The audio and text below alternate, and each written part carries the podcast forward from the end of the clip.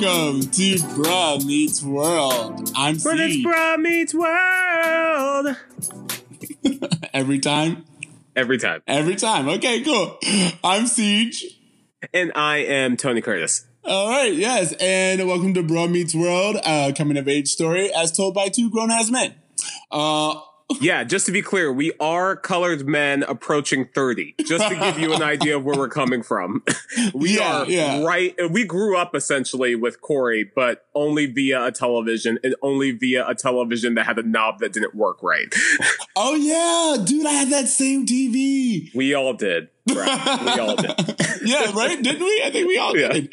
Uh, all right. So, um, we, this is a podcast that will rewatch, reintroduce the world to, uh, Boy Meets World. Uh, it just came back on Hulu, which is how we're accessing it. Uh, How is it possible that it took till 2017 for us to get Boy Meets World on it? um, we still don't have Aaliyah on Spotify, so things just take time. That's all I'm going to say. They take Every day is an uphill battle. Kids these days will never know. They'll never know. Yeah. Uh, Never. yeah, yeah. But um, so we are reviewing. This is our pilot episode, Mhm. um, and in this pilot episode, we will be reviewing the pilot episode um, of Boy Meets World. Um, so TC, uh, tell them a little bit of why you're doing this. I'm I was very interested in doing a Boy Meets World podcast simply because um I I don't consider myself an expert in a lot of things, but I do consider myself a Boy Meets World expert. Uh, even just from the few conversations me and CJ have had, it's it's hard for me to to talk about something without bringing up like specific like air dates or Yeah, no, no. name and titles, You know, like all that stuff. Just I just know it because this show resonated with me more than any other show of my childhood. Oh yeah, most definitely. I think not only is uh, Boy Meets World crucial for a lot of people our age, and I think a lot of um, individuals just grew up with it. And I I want to come back to the importance of Feeny, but I don't know anyone who has an encyclopedia knowledge of a show as much as Tony Curtis has of Boy Meets World. Well, it's just it's one of those shows, and I've told you this before. I don't think there's a single problem in life that you can't relate back to a Boy Meets World episode. It's just good to know these episodes inside and out because, like, I learned lessons via them learning lessons. Learned they lessons? really- I still learn lessons. Like I, I know. I turned to Feeny when I need advice. and that's the great thing about revisiting this is that we kind of realize now that these lessons still hold up and which that's probably why this show holds up probably better than a lot of other TGIF shows is that it seemed as though there was a little bit more sincerity, a little bit more heart and as they matured, the show matured with them. Um, it wasn't Full House. It kind of kept a very childlike gimmick going the entire time. Um, you know, as they go, went on to college and everything, it just it really felt like you grew up with them and they were your friends. Exactly. So, for those who don't know, uh, TC, do you want to give a little background on Boy Meets World, just uh, on the show itself? Sure, yeah. Um, well, Boy Meets World um, was created by Michael Jacobs. I think it premiered in 1993. Um, it stars uh, Ben Savage as Corey Matthews. He is the middle child uh, to Alan and Amy Matthews. Uh, he has an older brother, Eric, and a younger uh, daughter named uh, Morgan. Um, we'll get to At Morgan. times, at times, he has a sister named Morgan. Uh, at times, yeah, when she's not in timeout for years.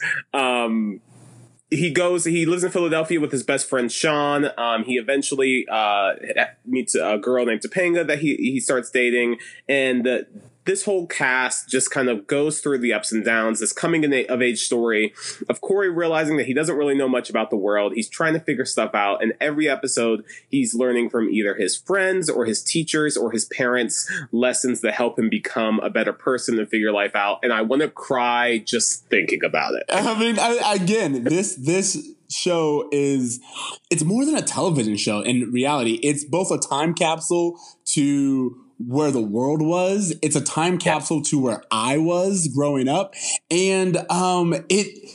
I think this show to me is what the retelling of Wonder Years was. You know, Yeah, like a, this was this was one of the years for our generation for yeah, sure. but like it it lasted so much longer, and it it just. I will say, I us. think they had the same amount of seasons. I could be wrong. Boy Meets World could be winning by one season, but I know Wonder Years at least has six. Oh, okay, all right. Cool. So, uh, but yeah, but as literally, I think the year Wonder Years ended. It ended in '93, and then Boy Meets World started that fall. Did we? So to- we've never been without Savages from like 1986 to like. I, I, as long as I've been alive, there's been a Savage on my TV screen. is what you're telling that's the way I prefer it. All right. Yeah, yeah, yeah. Um, question though on that: Did we ever go to college in the Wonder Years? No, the episode ends. I think the series ends as they're kind of having a an end of the year parade. It's their senior year. It's all ending. So All right, cool. So, we, so we did go further with this this group of individuals. It's only possible because I will tell you they start at the same age. All right, and then we we do a time jump, is what you're saying. For those who watch Boy Meets World, you'll understand that there are years of these kids' lives that we are glossing right over. They, I think, like they start middle school in season two, and they start high school in season four. Look, the, the, what we were saying is those years weren't important. I mean, there's a Yeah. whole half of the school we don't get to, so we're not going to nitpick on. It seems as though they condensed middle school and high school into two years. Well, to be fair, when you think about middle school, especially middle school and freshman year, so to speak, I mean, all of that can kind of just be blended. It all kind of blends together. You're right. You're right. And They're like, we're not teaching you anything you don't know. Yeah, yeah, exactly. All right, so um, let's let's start with uh, our new segment. We're gonna go with a segment called "Tell Me About It." That's where I read the Hulu description of the episode and TC Ooh. comments. So, uh, this episode Hulu describes as "Love is a many confusing things for 11 year old Corey Matthews."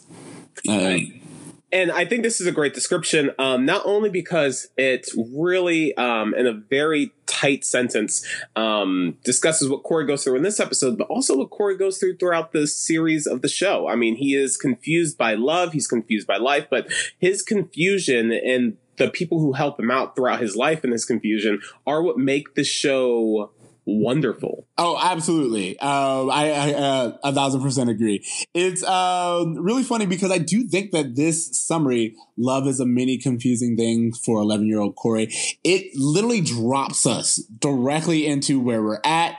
Everything we need to know about this character um, is given in that one sentence, and it's weird because very rarely is it like a one sentence description that gives you everything and. All Sure. the important facts are, are right there. Okay. And I love that it says 11 year old because you immediately know just like this is an awkward age. They're just starting puberty. Um, this is the end of childhood and the beginning of like just teenagedom and just what all that comes with that. And it really just lets you know exactly where we are in Corey's life. The end of childhood. Boy meets world. Man, I'm really mad I didn't get that till just now. ah, man. Michael Jacobs had you, man. all right, all right. So let's get into this. Um, get into the episode. So again, we are talking about the pilot episode, and let's just talk about a little bit of our opening shots. Again, our very first line in this is "Good morning, Mr. Feeney," and uh, I think that's really important because that sets up the second most important character, I would say, of the series. Uh, definitely the most influential, which is Mr. Feeney.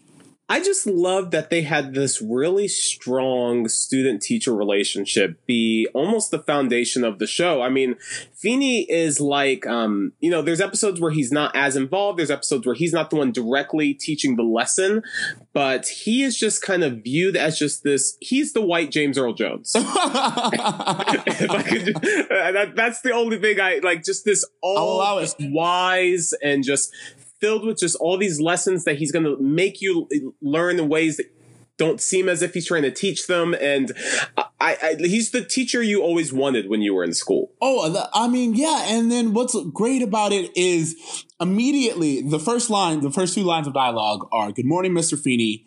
Good morning, Mr. Matthews. And even with that Mr. Matthews, it tells you who George is. It tells you what type of teacher George Feeney is. He respects Corey. You know what I mean? There is, you're right. There is that exchange of Mr. Matthews, Mr. Feeney. There's this mutual respect between them. Even though Corey's kind of a smartass to him in this opening scene, you know that he still has this reverence towards his teacher. He res- understands that there is that uh, that line between student and teacher. Um, he's not like overly rude. Um, I, I got kind of a Zach Morris vibe um, when I was was watching it uh, again, just because the way he talked to Feeny seemed a little too smart alecky for Corey. It seems. Um, but it's But a yeah. it's an eleven year old Corey in my It's mind. an Like, it Corey, makes correct. sense for an eleven year old Corey. And I think what's great with this series and in this episode even is we get the beginning of this very immature, no cares kid who Yeah. slowly learns that there's more than just his wants and needs. And I think that and more really than important. baseball, which apparently is a huge thing for Corey now. Yeah, yeah, yeah. Does not stand the test of it's time. really funny. You pointed this out when we were talking earlier, but baseball is Corey's uh, main love interest uh, at the beginning of the series. Yeah, it just seems as though it was just a way to really kind of make him this all-American uh, young kid. It's it, there's something that's inherently innocent about baseball um, that I, I think really helps to kind of show you where he's at maturity-wise. Yeah, yeah, it's so funny. I wrote my number one note after uh, the immediate dynamic is cute innocence. Like that is what Corey is. He is just cute and he's innocent, and you you want to follow this kid wherever he goes. But he's also, in a sense, wise beyond his years. Like just the the back and forth that he has with Mister Feeney, the whole the bell rings and he's like four hours till lunch. You know, it's just like it's like a Sure. kid who clocked in and is clocking out. And Well, let's let's talk about this opening scene a little bit. So. Corey has this kind of cutesy exchange with Mr. Feeney, who, by the way, Feeney has a full British accent. We come to find out that Feeney is from Boston, but for whatever reason, his accent is like hundred percent British. Is right? it British? I don't think it's British. I've never seen it. You never heard it as British. What did you hear it as? I've always seen it as posh. I mean, which is a British term, but like, I I've think the technical term for it is like a JFK Mid Atlantic kind of Yeah, like, like, I- proper. a proper English. Like to me, Feeney has always had a air of sophistication. It just um, seems as though like he like went to Oxford. Yeah, exactly. Yeah, like if you if we found out Feeney went to Oxford, I wouldn't like it. Wouldn't mess with what I know. Sure, sure, sure. Um, Anyway, so yeah, so he has Corey and Feeney have this cutesy exchange, and then he goes back to the cafeteria table with Sean, who we meet for the first time, yeah, but and another kid whose name is never given. yeah, yeah. I, I'm telling you, we're just gonna call him seat kid. Third seat kid, yeah. Third seat kid. This this episode's third seat kid because uh TC, you have a little bit of trivia. Oh yeah. Uh, well, I own the uh, DVDs uh, seasons of Boy Meets World because I wasn't gonna wait for Hulu to release it. So as they released, I bought them day of. The first three seasons have commentary, um, which don't even get me started about how heartbroken I am that my treasured season four and five don't have commentary. Oh yeah, you love those seasons. So It- they're the best. But um, in this pilot episode, you hear, uh, I think it's the creators and the cast kind of talking about how they were kind of looking for a third member to feel fill that seat, um, and no one ever really clicked the way that Sean and Corey clicked. And it wasn't until I think the episode where um, Sean blows up a mailbox that like it kind of just became like, oh, let's just do Corey and Sean and they're best friends. yeah. And what happens is that Topanga eventually fills that third slot. But so that's kind of where the show is at this point. It's still finding its voice, still figuring out what it wants to do with the dynamics of its characters. Um, and I think even in this net, the scene that directly follows the cafeteria scene where you have these other kids in the classroom talking more so than you've ever heard other kids talk in a Boy Meets World episode. Um, it just kind of shows that they didn't really know what they wanted to do quite yet, but they were still on the cusp of. I mean, yeah, to be fair, this is the pilot episode. And Oh, sure. on, on top of that, um, I think it's it's really interesting because even if you look at take Sean in this episode, Sean's just another like the third seat kid and Sean are on equal footing. These are just just a classroom full of kids who go to school together. Whereas in later episodes, we know the distinct bond that is Corey and Sean.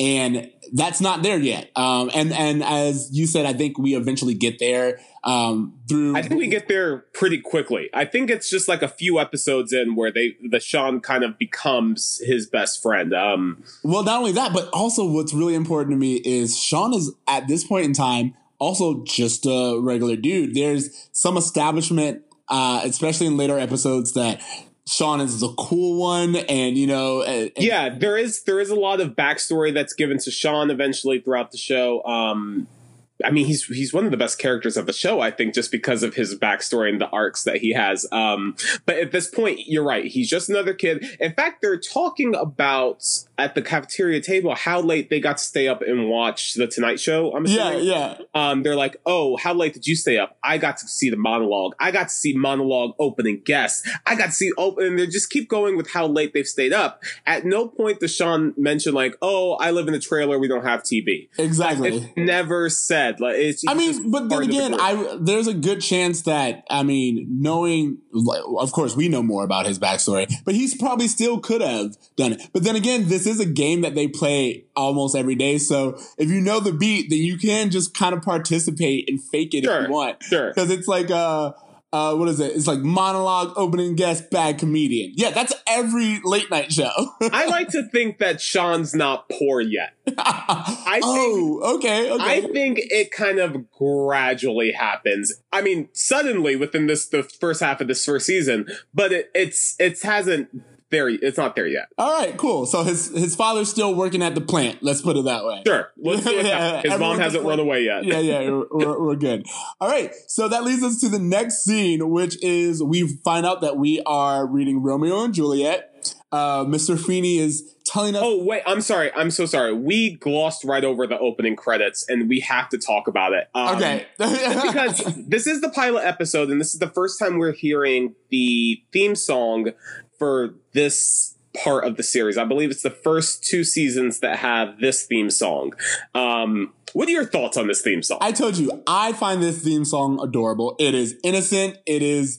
Uh, what is it is like whimsy. A, a, yeah, it's very whimsy, and it's it's good for the time and subject matter. We are dealing with child issues right now. We are dealing with um, the innocence, and again, I, and I think I think it fits. Um, I know. Just to paint the picture, I'm sorry, just to paint the picture for our listeners who may not uh, be familiar with the opening sequence of the first two seasons of Boy Meets World, um, it's literally 11 year old Ben Savage um, in front of a green screen, just like people are like, "Hey, move to the left," and then like a giant cartoon baseball passes his head, or an animated paper plane passes his head. And, what I love more than anything is you're right. You needed to talk about this opening sequence because you're so. I needed to. Well, it's my least favorite of the opening sequences. I also just don't think it's going to come up in other episodes other than the pilot until we change opening. You know what? Song. I will give you that, but no, no, it's just it's funny. You were like that green screen bothers that green screen you so is, much. Oh.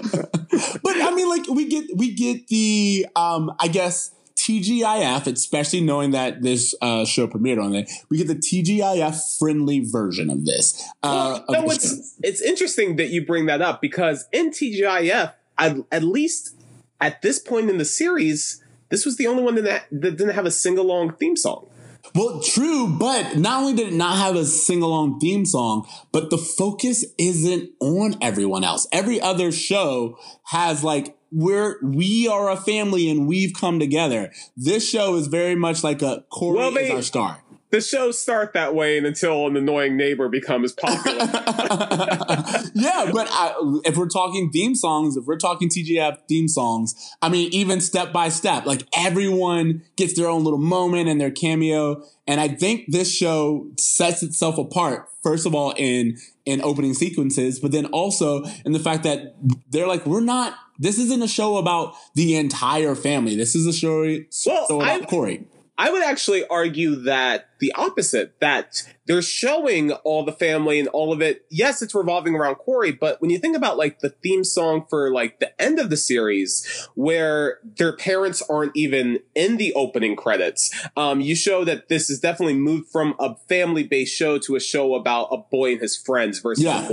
family. Um, but that's what I'm saying. I think that it's always about a boy and his friends. I don't, because I think it's always about the people. If you want to look at it, I would say that the opening sequence always tells us who's the most important people in, in his life world at that time. Yeah. In his world. Exactly. Because yes. in the very first two seasons, we get um, the the entire family, Mr. Feeney and Sean.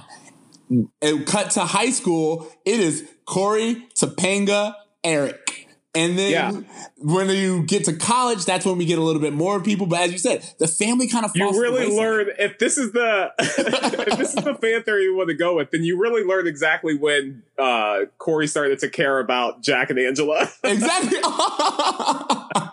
I like that. That's a It very took a good point. It's, and I'm not gonna lie. th- There's no reason for him. And very, I mean, I, I like this. I'm sticking with this fan theory, and I'm gonna totally hold it down. All right, Again, this this, is something that we're we. This is uh, Bruh meets World canon. Yes. the opening sequence tell us at what point in time these people are relevant uh, to Corey's life. Okay. Oh, um, so going into the the first real scene, uh, we are reading Romeo and Juliet as all TV shows that ta- take us into the classroom must start off with. Um, and Feeney is telling us the importance of love. Um, and we get third seat kid, who again at this time he has a name, but there's we know he won't be around for long. Third seat kid, yeah. Yeah, uh, he he asked Mr. Feeney uh, if this is even important. Can he just stab her with a knife? And there's this black girl on the table who says, and I quote, "You touch me with that knife, you better kill me the first time." And I, you know, I get this as a show that's. Uh, for the most part, heavily white in its uh, casting. Bruh. Yeah, Bruh, are we getting into this right now? yeah, we're Bruh. it right now. We get uh, a little bit of um, black sass, but we do so in a way that I girl in Philadelphia, apparently. I have to admit, it seems very real for her character. It wasn't like a, especially at this time, it's not stunt casting or even a stunt line. It's just true to how she read it. Sure, sure, sure, sure. All right.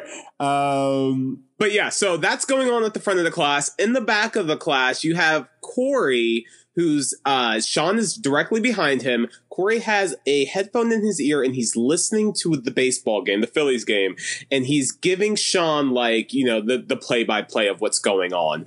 Feeney catches wind of this, walks up to Corey, takes the headphones from his ears, and he's saying it out loud to the class. And Corey's on the edge of his seat as this play's about to like, you know, oh my gosh, he's up at bat and he hits it, and then and then Feeney turns it off.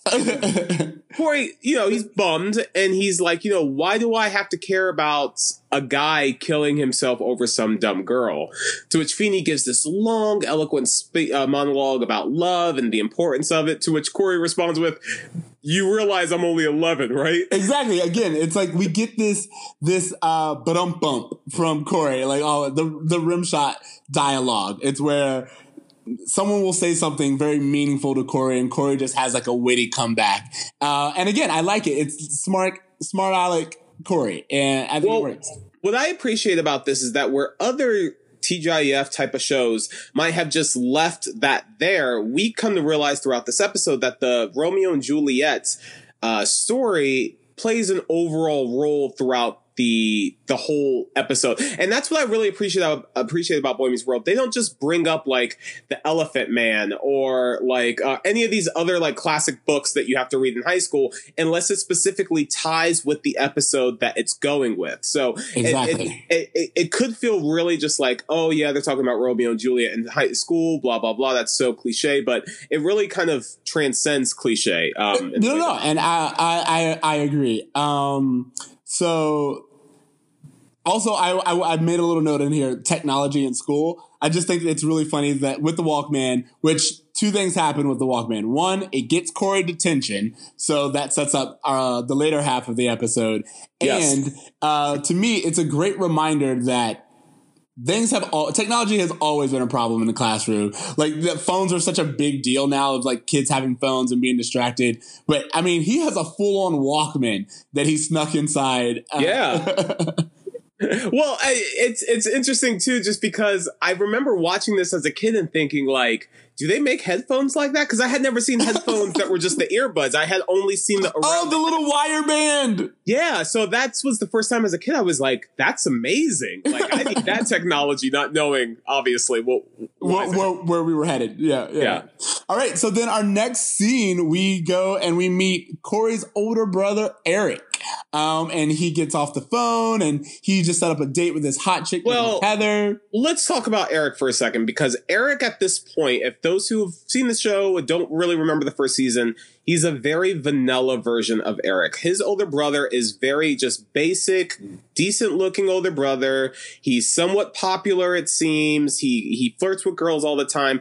He kind of comes off to me. He came off very much like Kirk Cameron in Growing Pains, like Yeah. like backed replica of that. Yeah, yeah. Uh, just a suave older brother type. Which I mean, yeah, he does it really well, and um, we're gonna get more into it a little bit later with like the next lines. But I also think that they didn't know the potential of Will Friedle at this point in time. No, they didn't realize that like they had Jim Carrey on. set. Yeah, exactly. They could do Yeah, right. And uh, uh, and so he plays it like a, a really cool older brother. And I have to admit, looking at this, I was like, oh, Eric's kind of like a he's a pretty cool dude. I wouldn't say he's the most popular guy at school, but he's definitely uh he's I think he's just like middle of the road. I think that's just what we're supposed to get. Just like average suburban teenager. Exactly. Um, and then I, I, I've spoken to you this about this before, but I have to say that what I love about, uh, Eric, specifically in this series and, and specifically in this episode is there's a fan theory that we always see Eric from the perspective of Corey.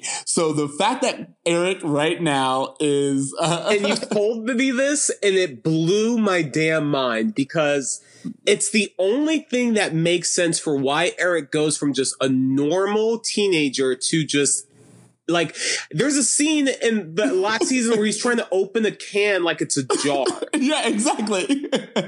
he just goes so wildly dumb and it only makes sense that as Corey grows up he his view of Eric shifts Yeah. and how mature Eric is and how suave and cool and funny all of that changes as Corey realizes oh no he's just a lame guy trying to open a, a, a can with like a jar Exactly. And I think and I think that that theory works so well not only because of how we see the character grow and change, but it works so well because that's how again from the perspective of a 11 year old boy your older brother is just so cool and is like your idol and then by the time you realize that your older brother hasn't gone to college, has you know, it's just like it's trying to get by on his looks. It, it, it, he starts to lose some of his charm, and I think that's where we go with um with Eric in this series. But he's always hilarious. Always. He is always great. I we just need to talk about this for a second because we have we have come across two different fan theories that suggest that Ben Savage's character has the ability to directly affect the world around him in ways that we are we've been unconscious of up until this point. Actually, you know what? I think this theory holds for everything because that would even explain why Sean is kind of like an average kid until Corey learns more, and then that's when Yeah. poverty really kicks in. So once Or the fact that like Chubby's closes the week Corey leaves for college. Yeah. What? I'm there. I'm no.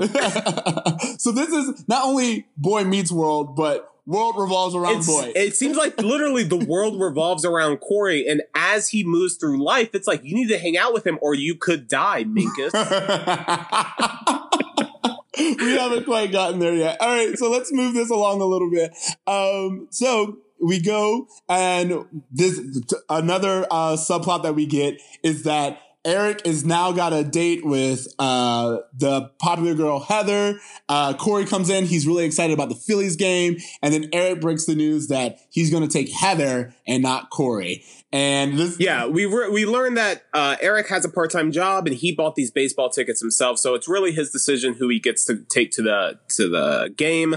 Corey's really devastating. He starts crying to his parents. You know, blah blah blah. You know, Eric promised this to me. It's not fair. I've lived with him for eleven years. I deserve this. Yeah, exactly. Uh, again, all of this shows us this fleshes out the rest of the the cast at the time. We get to see his mom, who's you know caring, but she's also involved in all of her children's life. You know, Well, it, the mom actually, the reason why Corey gets offended is because the mom's actually really excited that the girl said yes to Eric. She's a great. Amy Matthews is. I think her and Alan are my favorite TV parents. they're actually They- real TV parents. I mean, They're like just real parents. They're real, they're sincere. It doesn't ever feel like they're talking down to the kids. It, it I don't know. I just feel like they just added such a, a gravitas to those roles just by taking them as seriously as they did that they're I don't know. When I watch Full House and when I watch Family Matters, it just doesn't seem like these people honestly care about these kids. I'm I'm with you. I think as I was saying with Amy, she in this one scene, she pays attention to each one of her children.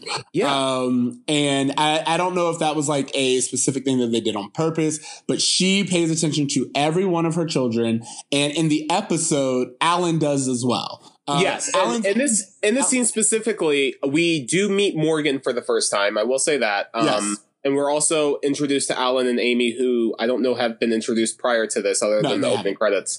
So we're, we're introduced to the to the family for the first time, and we also were introduced to this dynamic of Corey being the middle child. Yes. Uh, in my research and some of the uh, commentary that I've heard of the creators, they really wanted to show for the first time the TV show from the perspective of the middle child. Because if you watch Growing Pains or if you watch Family Ties or any of these other ones, it's always from the cool adult. Like you would imagine that the show would be from Eric perspective based on television's landscape. But they were really the ones that thought, no, the middle child's always the one who's forgotten about. They're the one who's always the most awkward and looking for attention from their parents.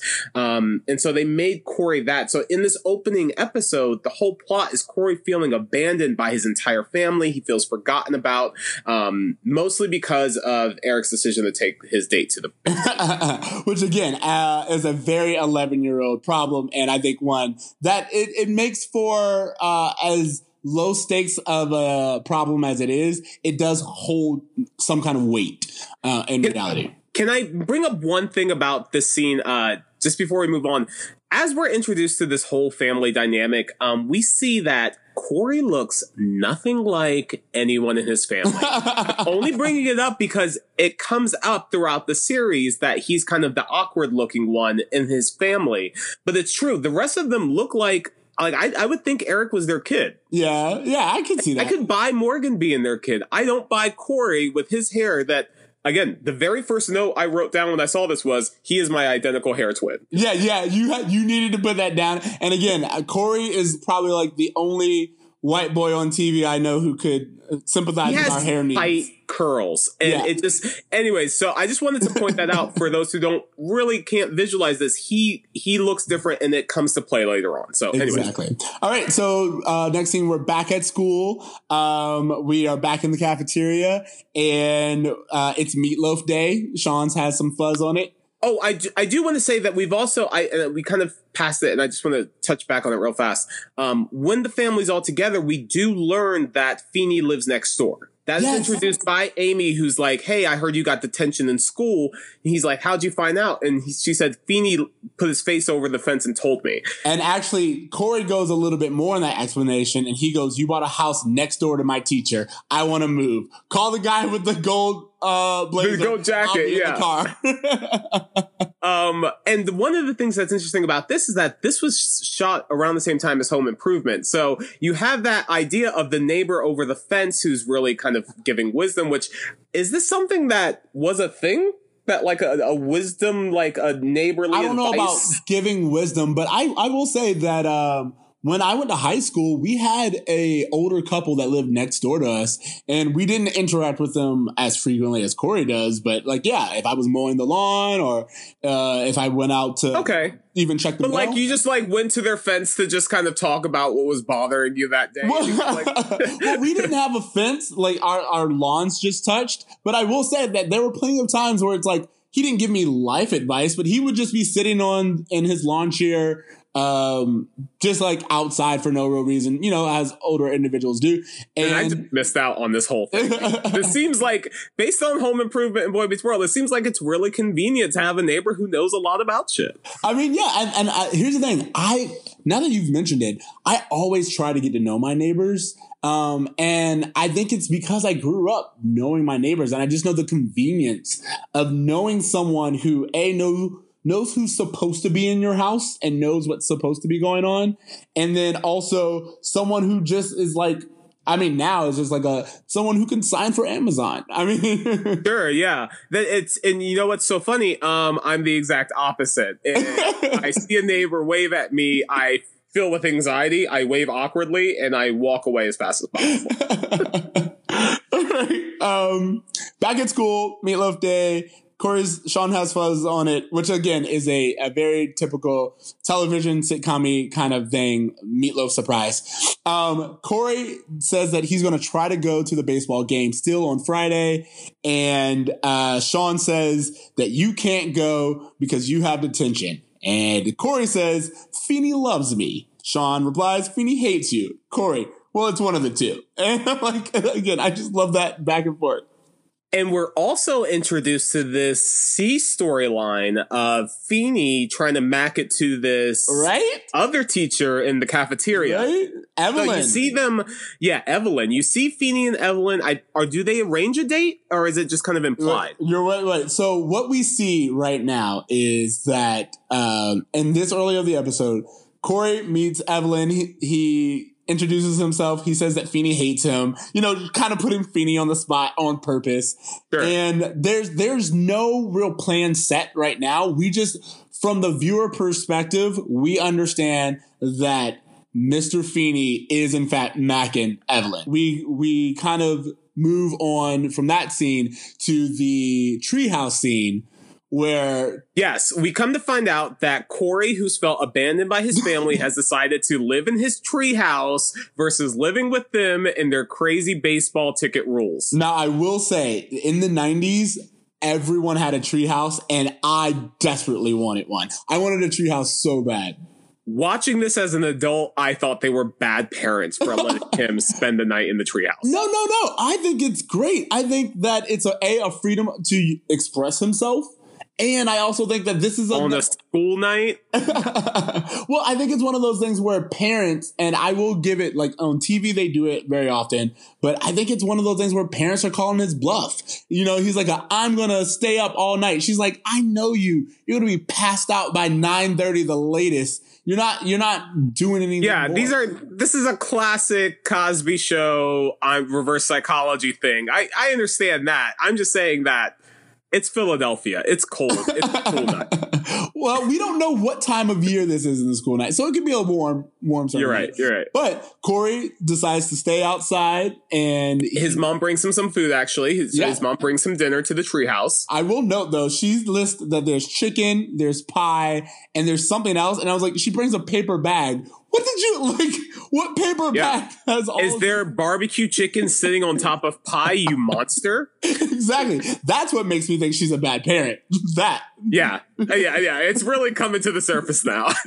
um, but while Corey is sitting outside, oh, can I just say one thing about yeah. Amy? Her hair is banging oh, the yeah. entire episode. She has wonderful, like early Mariah Carey hair. volume. I don't know how to explain it. Just he's got yeah, volume. volume. Yeah, yeah, yeah. It's great. Yeah. Um, sorry, Corey.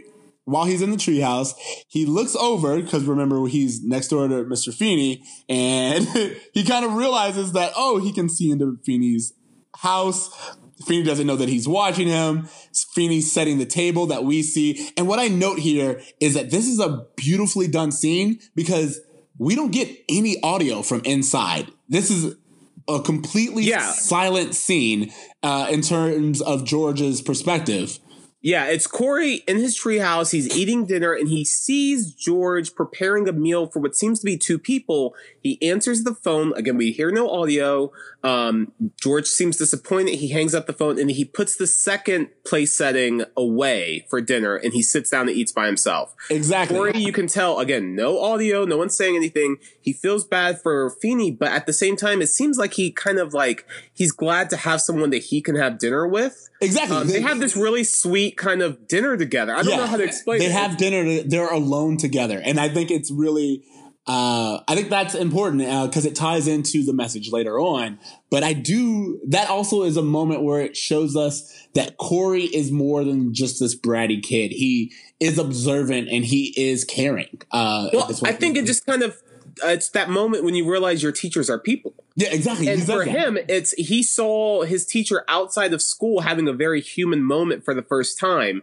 And then he kind of, I mean, I think he's more receptive to what Feeny has to say later on in the episode because of it. Yeah, yeah, I, I completely agree. Yeah. Um, then he has this whole bit uh, where he speaks to his mother. Uh, I think this is this the next scene.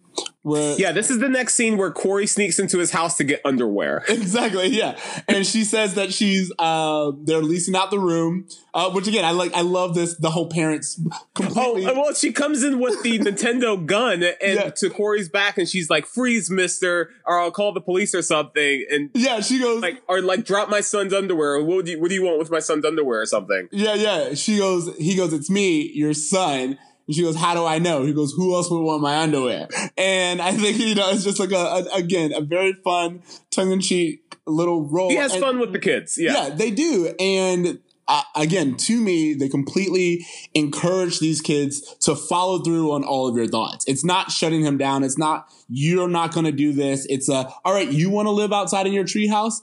These are the consequences. We're going to lease out your side of the room. and, you know, and I think, I think it's funny because that little bit just continues as well. Um, sure. And but what happens is Corey complains to his mom about Eric, and she says, You're feeling abandoned. And he goes, Yes. He goes, I remember when your dad felt the same way. And I like this because a, I I personally wouldn't know how to relate the feeling that Corey is having in a way that he would care, but simply showing him that he did the same thing to his father is actually a great parallel for an 11 year old kid. Um, it's the only way he would be able to truly understand uh, Eric's point of view in a way that makes Eric sympathetic in his in the scenario. Exactly. And then even her lesson, she goes, people grow up and priorities change. There's no judgment. Yeah. She's just kind of, again, letting well, him know. What she says is she uh, sits Corey down and she's like, you know what, Corey, um, you, your dad felt really abandoned too. And uh, he said, by who? And she says, by you. And then Corey freaks, he, like, he's like, what? I never abandoned dad. And he, she's like, yep, you used to want to play baseball all the time with him and go outside with him all the time. And then you got friends and you, you know, you moved on. And, and he's like, well, I didn't abandon anyone. She's like, well, no one, that's not the point, Corey. It's just that people grow up and that their priorities change and that, you know, the people they want to spend time with changes. And so she managed to take kind of a complex idea and simplify it in a way that an 11 year old and really anyone could understand. Not only that, but uh, based on our earlier fan theories, I think there's a little bit of foreshadowing here. Uh, because, How so? You know, I mean, literally, what we just talked about. Uh, you hung out with your family until you got friends, and then yeah, that's what I'm saying. He abandons all of them. His priorities change. People grow up. I mean, again, we're getting oh the entire layout of the series in this this first episode. What I, I do, I just kind of want to mention this little. Uh, joke that Corey goes before he heads back outside, which is, "You were always cordial to me when I lived here," and uh, yeah. it's a great line delivery. I love Ben Savage's delivery, and whenever he gets these little, well, he has amazing comedic timing, and we've talked about this. Uh, just how Ben Savage is, I think, the reason why the show was able to have the longevity it was able to have because you could see him easily going from these comedic moments to these really dramatic moments. Um, and he's able to handle both uh, brilliantly. He's great with physical comedy, he's great with just, uh, like you said, wit and timing. Um, but there's moments where he could really, like, he's the reason why you're crying. And it's, it's just, uh, it's very powerful, especially from a child. Exactly. Talent like that. These Savage just are producing gold.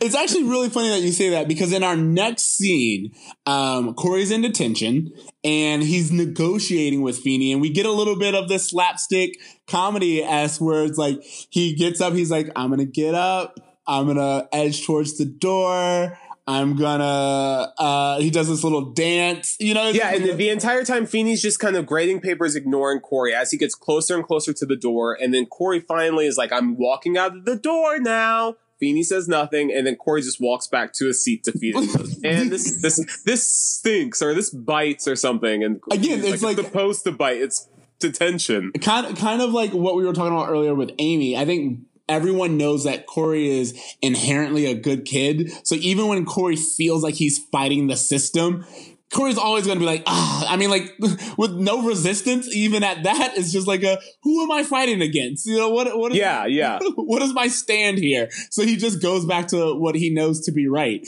Exactly. Um, and so I did have a question for you. Did you ever get detention? I got detention my first day of sixth grade. I believe that hundred percent. I, I, for whatever reason, I think it was just a thing in our middle school where they just gave out a ton of detentions the first week just to kind of like nip it in the bud right off the bat. Just Ah. like any of that grade school nonsense, we're not going to put up with. We're going to give you like everyone had detention the first week of sixth grade. That's that's weird. That's very weird. I will gladly say that I didn't get into detention. I, I modeled myself after Corey. I was a very very very good student. Uh, actually, I Oh, was, I was I, I would be Shawn and you would be Corey then. yeah, yeah, yeah, yeah, yeah. I was definitely more of a Corey uh, for the longest, like even up to the like the whole celery poster. Like, just it's it's We've talked about this. I've looked everywhere for that celery poster. I want one. just that wholesome of a of a kid. That was me. All right, so um, Corey informs Feeny that he watched him eat dinner last night. Um, so he kind of says like you don't even. He's like I don't understand what's so important about love. You don't even believe in love. Um, I, I like I saw you eat alone last night, and you know he just Corey kind of like lets Feeny know what went on. Yeah, he's really presumptuous. He's like, I know you don't believe in love. I I know because you you you and I had dinner last night, and I saw that you got dumped, and you probably hate love just as much as I do, and let me out of detention. Obviously, I'm paraphrasing. yeah. Uh, and then Feeny.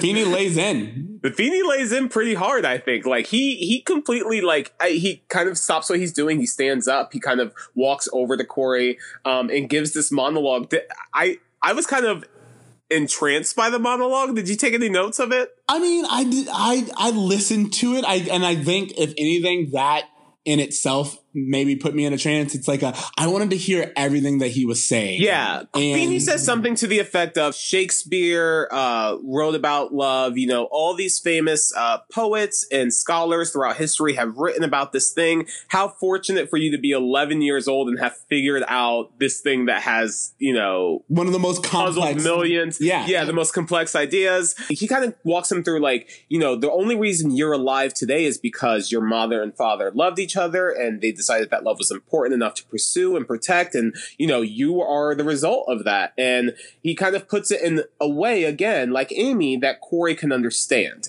He's, he may not understand Romeo and Juliet, but he understands his parents who he sees every day. Yeah, most definitely. And I think what's even great, and this becomes a signature of Feeny too, is after he really lays into it, and it seems that Corey is really thinking about what's been said to him, he lets Corey go. And I think that's one of the things is George is for for Mr. Feeny. If there's a lesson to be learned, if you if he feels that you've gotten it, then he then you're free to go. Well, right before he leaves, I there is something I want to say is that he he tells Corey comedically, obviously, um, you know, those who don't understand the importance of love are destined to be in detention forever. And, you know, it's so interesting just because you have this episode where Feeny's basically trying to teach Corey that love is the most important thing, that, you know, it's not anything to joke about. Like, this is something so serious. And Corey's kind of rolling his eyes. And towards the end of the episode, he gets it. And I hate to flash forward and be that Encyclopedia Boy Meets World guy, but when you fast forward to like season four, um, Long Walk to Pittsburgh, where you have Corey.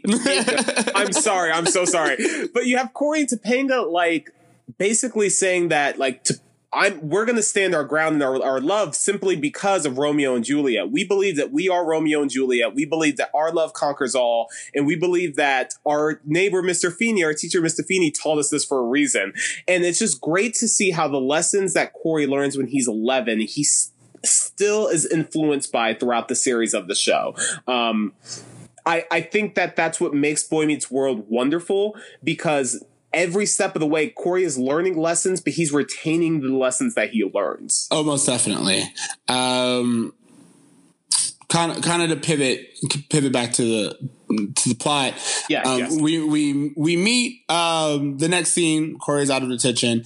Uh, we find out that Eric had a bad date. Uh, I mean, he said his date um, was great. Like Heather was apparently knew everything that she was doing. She was comfortable. Eric was the one who was the one who Yeah. felt uncomfortable. And Corey's actually surprised to find out he's like, What? No, you're cool. You're popular. He's like, No, like, newsflash, I'm not cool.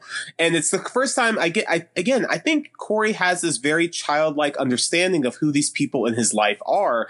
And it's when he realizes that these are three dimensional flesh and blood creatures does he stop complaining and more so start aligning and trying to sympathize with them and help them? You even see corey in the scene talk to eric be like you know what? You should call her again. I'm sure i would say yeah he yeah. he's corey's very selfless. He encourages eric to call heather and ask her out for a movie. He goes a movie is where your skill sets are. It's, it's like a, yeah, he's like, you don't have to talk during the movie. You're great. yeah, exactly. Again, which is very wise around his years. Then he goes downstairs. Well, he it, it, uh, Eric even says to Corey, like, "Hey, why are you? Why do you want me to call her?"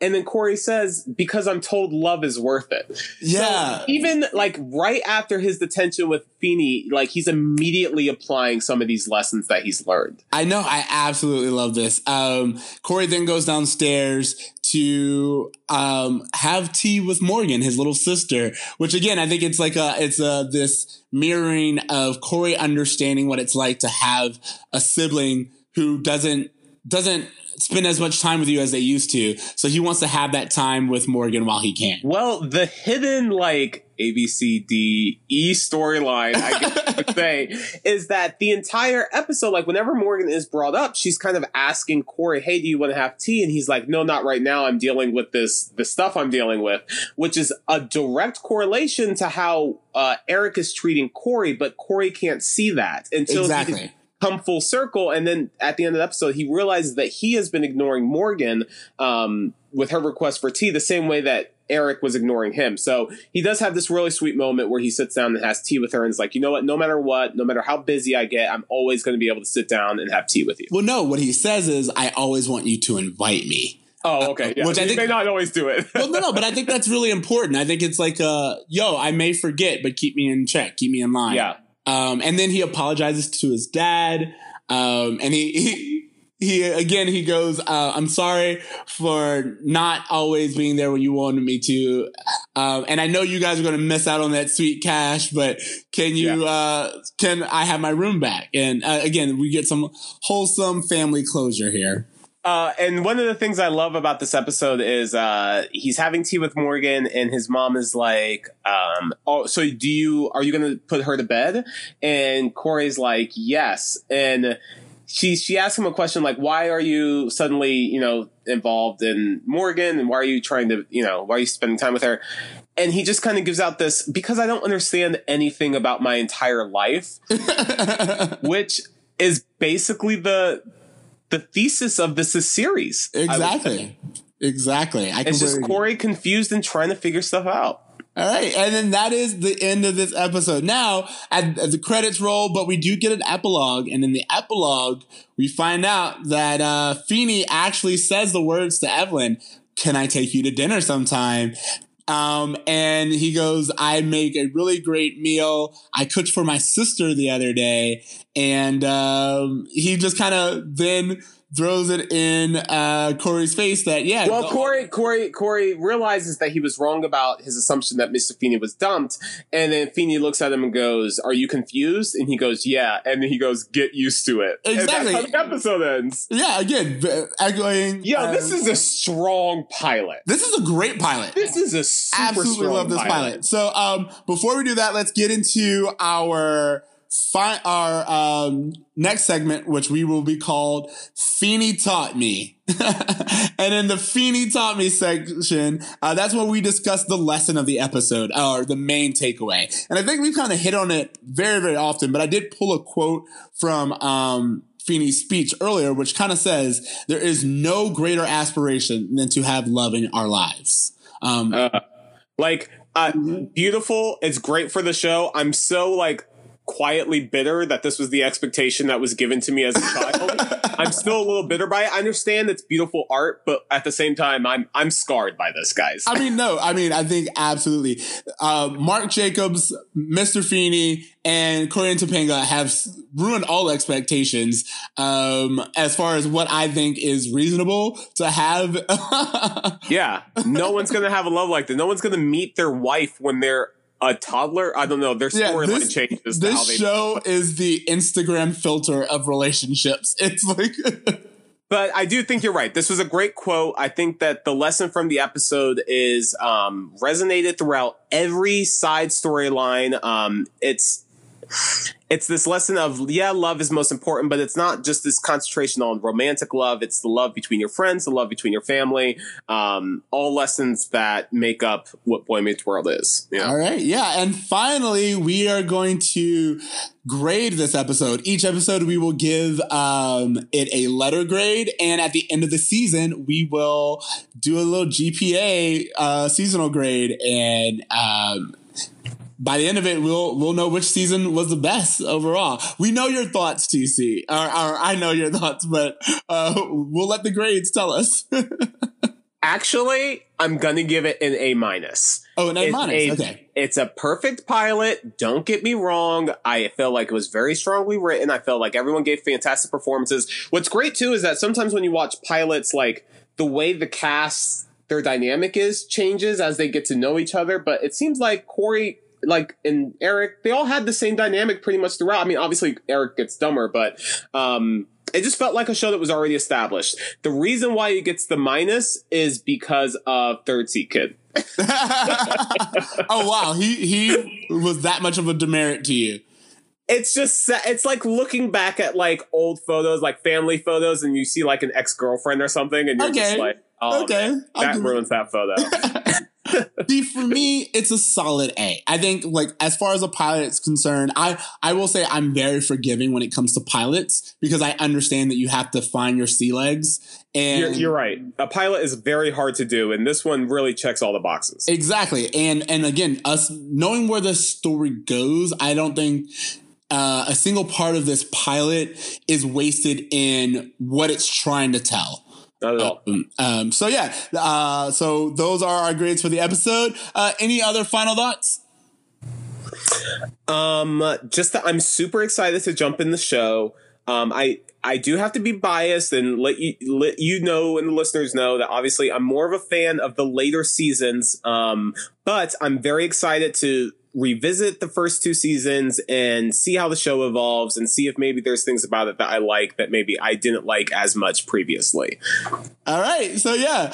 Um, and I'm, I'm just a huge fan. Uh, as we said, TC has seen this n- numerous times. His he will. Well, know- I have the DVD, so I didn't have to wait for Hulu to be watched. like this was like guys, I don't think you understand. Like, there was a period of my life where this was just like a yearly thing. Like, all right, we're gonna watch through the series. This is this is what I'm gonna do between 10th and 11th grade, and 11th and 12th grade. I'm not gonna lie. When um this, I'm rewatching it now, so I'll be able to retain things a little bit better. But uh, last time I watched it this way, I used to watch it. It used to come on ABC Family right before I would leave for work when I moved to New York. You so mean like, Freeform? Yeah, yeah. Uh, yeah oh, yeah. Freeform. But I'm gonna stick with ABC. Family, I'm gonna stick with Fox Family. All right, yeah. but uh, yeah, so this this show literally did get me through uh, a, a, lot of tough times uh, in, in, New York winters. But okay, thank you so much for listening to Bruh Meets World. Uh, make sure to follow us on Twitter and Facebook uh, at Bruh Meets World. That's B U B R U H M E E T S world. You, you know how to spell that. Uh, and email us at bruhmeetsworld at gmail.com. Uh, you can find me on Twitter at extra siege. That's X T R A C E E J. And yeah, you can find me at Anna Kendrick RT, uh, Anna Kendrick retweets. I simply just retweet whatever Anna Kendrick tweets. Um, that's just a little side thing I'm doing just for fun. so that lets you know uh, who, a little bit about who we are. And uh, yeah, check us out. Make sure you come back for the next episode. And uh, remember to dream, try, and do good. Dream, try, do good, guys. All right, later.